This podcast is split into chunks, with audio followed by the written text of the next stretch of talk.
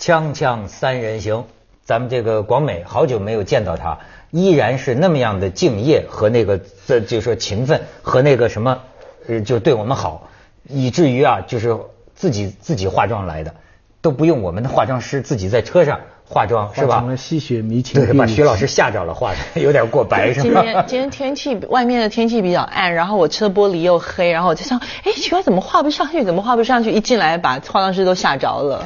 我的观感倒跟徐老师不同，我觉得他画的啊面露哀戚，嗯，不会啊，挺真的有点有点有点哀戚之色，好像是为了配合我们今天的话题。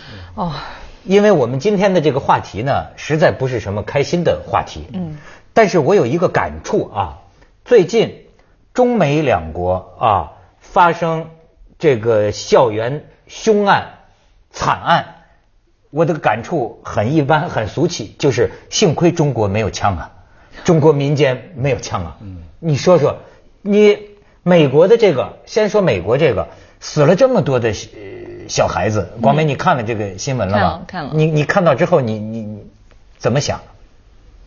当然也是感到很痛心啊，但是我不，我也不觉得，因为像很多人就会跑去示威啊，希望说能够那个控制所谓的枪支，但我觉得这是不太可能的事情，因为听说奥巴马的竞选基金有百分之十二都是一些呃枪会。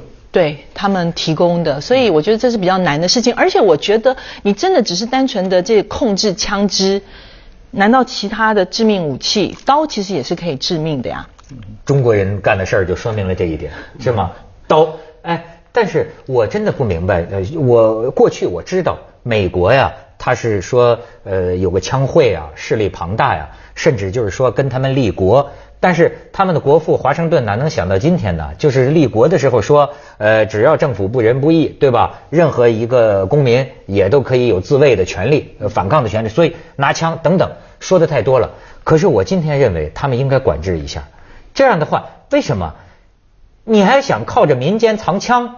如果真出现一个政府变成暴政了，靠你民间这几杆枪，你还真能反？他不是为了政府暴政吧？呃，我过去听他们讲当，他们的当初的基本原则是保卫私卫私有财产吧？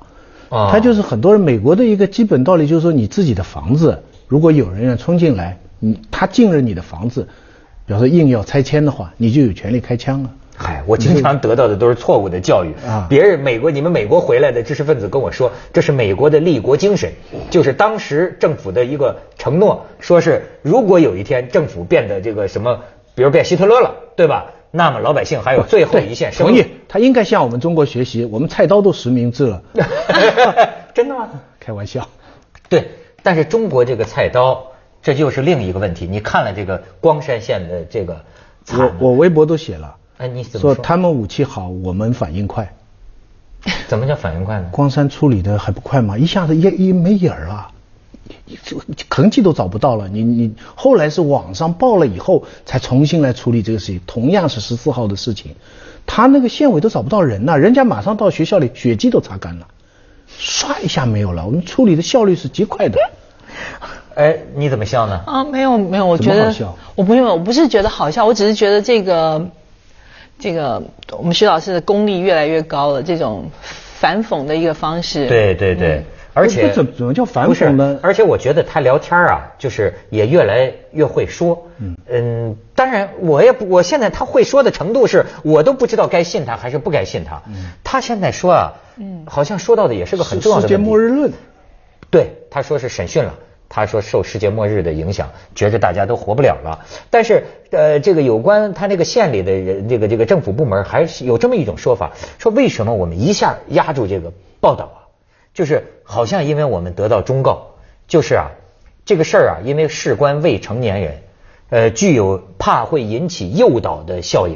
嗯所以这个过去啊，你记得有一阵儿闹这个事儿的时候，媒体之间是有这么一个互相提醒和共识，就说这他妈不能再报了，你知道吗？就是因为连续出了几个，连续出几个，就是说你弄不清民间有什么这个武，这我们叫武疯子，中国多少疯子没给呃在掌控之中啊，你知道吗？你你在电视上整天这么说说说说说，真的会不会让有些人产生了这种诱导啊？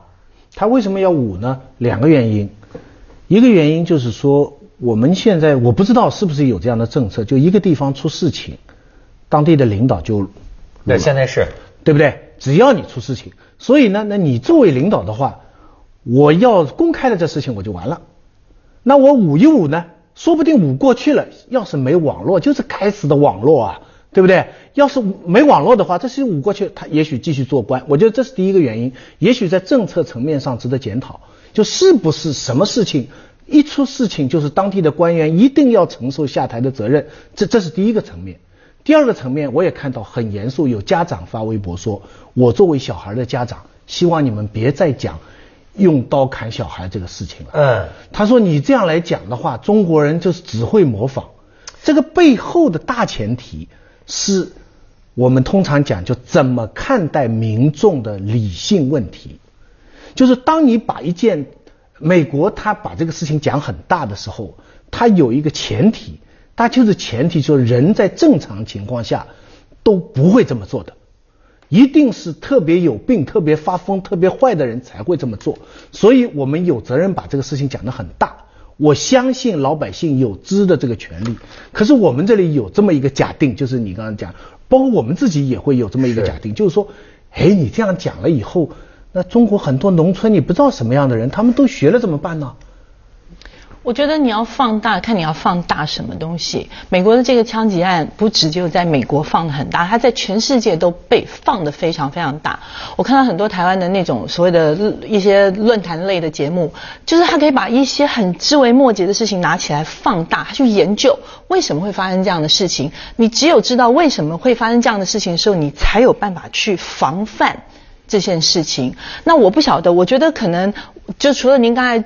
综合的那些原因之外，我觉得中国人还有一个习性，就觉得说，呃，就是丑事不要外扬。嗯，这是第三个原因。无无论是受害者也好，或者是加害者也好，他们都会觉得说，呃，不要再说了，不要再说，我们不要，就是觉得事情只要这样就过去了。所以，就像我们自己，像我们自己本身，有时候可能遇到一些所谓的负面消息、负面新闻的时候，你相信我，你身边十个有十一个人都会告诉你。算了算了算了，你就当没发生，就当做没听到。你你你不要回应，你不要反应。你今天的新闻就是明天的垃圾，过去就算了。我觉得这是一个中国人好像。我有一个明星的这个朋友，有一天打电话跟我说说，哎，你们凤凰那个资讯台报我们那个新闻怎么瞎说呢？就可能。我们那儿有一个记者报人家这对明星夫妻的这个新闻，大概说的跟事实不符，但我们是很好的朋友，说那那那那不是那么回事，你们为什么这么说呀？后来我说那行，我帮你找找去，我找他们那个组。后来我说哎，那那个记者没有经验，那要不明天给你更正一下。然后夫妻俩躲屋里商量了一天，说算了算了算了，不要提了。好，你明天再更正，说哎，对不起，昨天我们说错了啊，实际上他们俩呀是怎么怎么怎么回，你说就不愿意再说了。这有点不同，你们讲的是现在传媒时代，希望新闻马上变旧闻，息事宁人。嗯。可是我觉得你提我们之所以不报自己的事情，报人家的事情报的特别大，据说中央电视台，中央电视台是头条啊，中。这个那个新闻联播啊，美国枪击案，你哎，美国枪击案，我觉得是另外一个原因。那个原因就是一个老套的一个政治笑话，你听过没有？就是讲以前就是说有个美国人跟一个苏联的人说，就说我们这边自由啊，我们可以站在总统府面前骂我们的总统。那个苏联的那个年轻人说，这有什么稀奇啊？我们也可以站在我们的那个克里姆林宫前骂你们的总统。这是里根总统。讲的笑话，里根总统对那个当时跟他一块的那个不是跟他同时当那个苏联前苏联领导人的是谁？两个人聊天的时候，里根开的这个玩笑。戈尔巴乔夫啊。啊，戈尔巴乔夫。哎，我觉得那那个思路啊，我觉得现在基本上大家已经知道不大对头。但是前面两个，我刚才讲的，一个对对家长的担忧，对于这种暴力事件的渲染，传媒渲染到什么？不是渲染了，就报道到什么程度？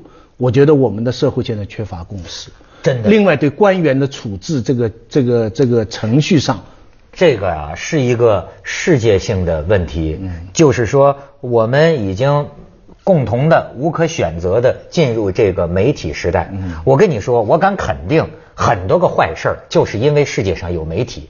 但是同时，我们要知道的是，也许有更多的好事儿。也是因为有媒体的传播。就更不要说多的坏事被媒体阻止了，我们应该来这样说。是，但是这个问题啊，真的是没办法。有的时候，即便即便在美国也在说这个事情，你不就是枪击案，谁都有枪，社会上这些所谓人格障碍的人很多呀。那么他看了，会不会起到一个激发影响的这个作用？但是实际上这种事儿啊，你也没法担心。那怎么办呢？那所以最后美国人采取的态度，就是今天奥巴马那个态度，就是我们报道，我们让人民知道真相，但是我们让所有人知道我们的态度。他只能是这样。我们先去一下广告，锵锵三人行，广告之后见。你说这个闵拥军呐、就是这个这个砍人的。你说，当然咱们一般就说的是个武疯子，家里没管好的。但是实际上到底是怎么回事儿，你也不知道。比如说他爹现在就说说从来没听他谈过世界末日，我们村儿没有相信这个世界末日。但是只是说他那天半夜，这个人在夜里啊狂走了一夜。就十一点，好像还打了妈妈，就冲出去，这狂走了一夜啊，据说是，然后第二天，呃，那个砍的人，但是到底是怎么回事？你说他，哎，国美，你你你你你对这种人有什么解读啊？你怎么把你自己的哎那个精神鉴定的材料都带来了？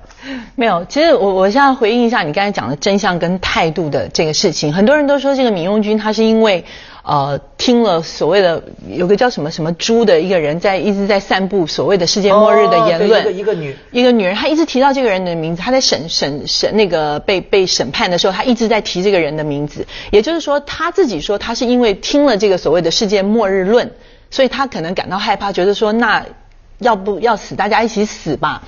所以你刚才讲到真相这件事情。其实这个事情并不是只有那个叫什么什么金猪还是什么猪的人在讲而已。现在全是你上网稍微查一下，全世界人都在讲。二零一二的人家澳十二月欧洲总理还还电视出来讲了。嗯，对，那问题是说，这个这个传言从哪里来的？其实你轻而易举的可以去推翻掉这样的理论。这个在过去的历史上已经说了，我想不下十次，就我这辈子里面已经听说了不下十次的世界末日的时，而且还有很准确的时间。那咱们不都还活得好好的吗？那你不能够因为这一次又有人传说，哎，世界末日即将到了，那我就跟你同归于尽吧。那其实我觉得这个事情，你去去去压他，你去捂他是没有用的。你他们说开始记者不是找人嘛，后来我觉得也找出当代的这个《世说新语》了，就是呃县宣传部县宣传部有一个人，我觉得这个人说的话都没错，真是一不留神把实话说出来了。这人说的第一句话就是说，呃这个精神病啊，是不是精神病要时间来鉴定啊？回答这个记者。然后后来记者就接着跟他探讨，然后他就说出，哎，我觉得这个县宣传部的这个人呐，说了一句大实话，说探讨这个没有意义，先吃饭，就回答记者，不是这个被记者把这个话给爆出来。我的感觉是，他们之前就想隐瞒，根本这件事情就不希望报道，整个这个地方政府。当然，所以这个是真是太糟糕，太糟糕！二十几条人命，哦，不是人命了也也也是人命啊，哎呀那些人命可能一辈子就带着这个伤啊，重伤啊，有些重伤的这个孩子啊砍的，这个头骨啊，骨头渣子都砍到脑子里去了，你这你就那是孩子啊。这个地方政府的官本位，这真是太可怕。现在装模作样处理掉一些解除职务，还说当时还在打游戏。我觉得这个事情它时间不巧，他正好碰到了另外一件悲剧，所以人家就会产生这样的一个比较。如果他单独在啊，说不定就就被淹过去了。我跟你讲，中国这样的事情真是不是你说这个啊，他还有一个啊，就是说我看到一个数字啊，这也没办法。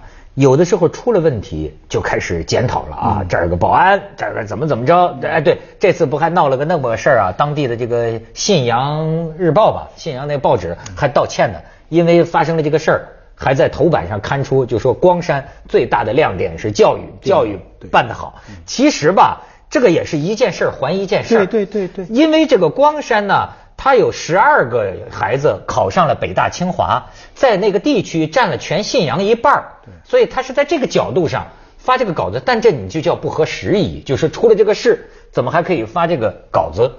可是另外我看到一个数字，就说这地方啊，三百个警察要负责十几万人的这个治安，这也是中国的一个现状啊。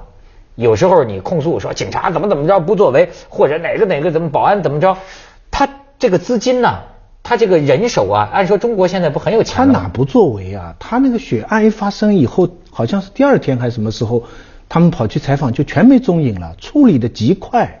我觉得这件事情它三个层面，一个是凶手为什么杀，第二个是在整个事件过程当中学校有没有什么责任，有没有什么教训可以吸取，第三个是当地政府是不是要隐瞒这个事情。我觉得第三个才是最关键。大家最愤怒的是这第三条。但是已经 不是说已经让有几个六个人已经下台了吗？对所以我觉得我们喜欢报喜不报忧。像现在美国他大篇幅的报道完之后，但是他们怎么样去善后？他们很多孩子从那个惊吓里面。恢复不过来，小孩子每天一直呕吐，一直呕吐，然后他们现在想很各种的办法，怎么样让这个孩子平复下来？他们甚至于找了九只那种受过训练的那个黄金猎犬。去安抚孩子的心，因为呢，你知道那种狗其实有很大的安抚作用。有时候老人院也会派狗去安抚小朋友，呃，安抚那些老人。他们用同样的做法。Golden Retriever 对啊，Golden Retriever 就是让黄金猎犬去跟孩子们一起玩，去试着去平复他们。但是我们爆出来说，现在孩子们已经都开心的在游戏室里面游戏着呢。就是说，好像是我们的孩子的抗压能力，就是经历过这样的一个血案之后，哎，大家好像都没有事情了。所以，对对，这些小孩，还有光山小学说里边有个周老师是吧？就他一个人，最后是他出来制止他的，所以那个人应该也算英雄啊，所以也得报道啊。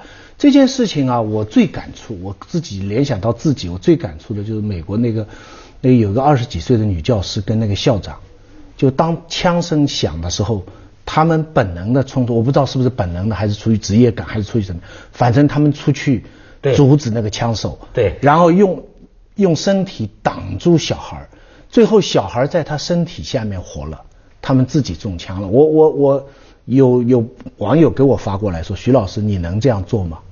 我说实在话，我没法回答。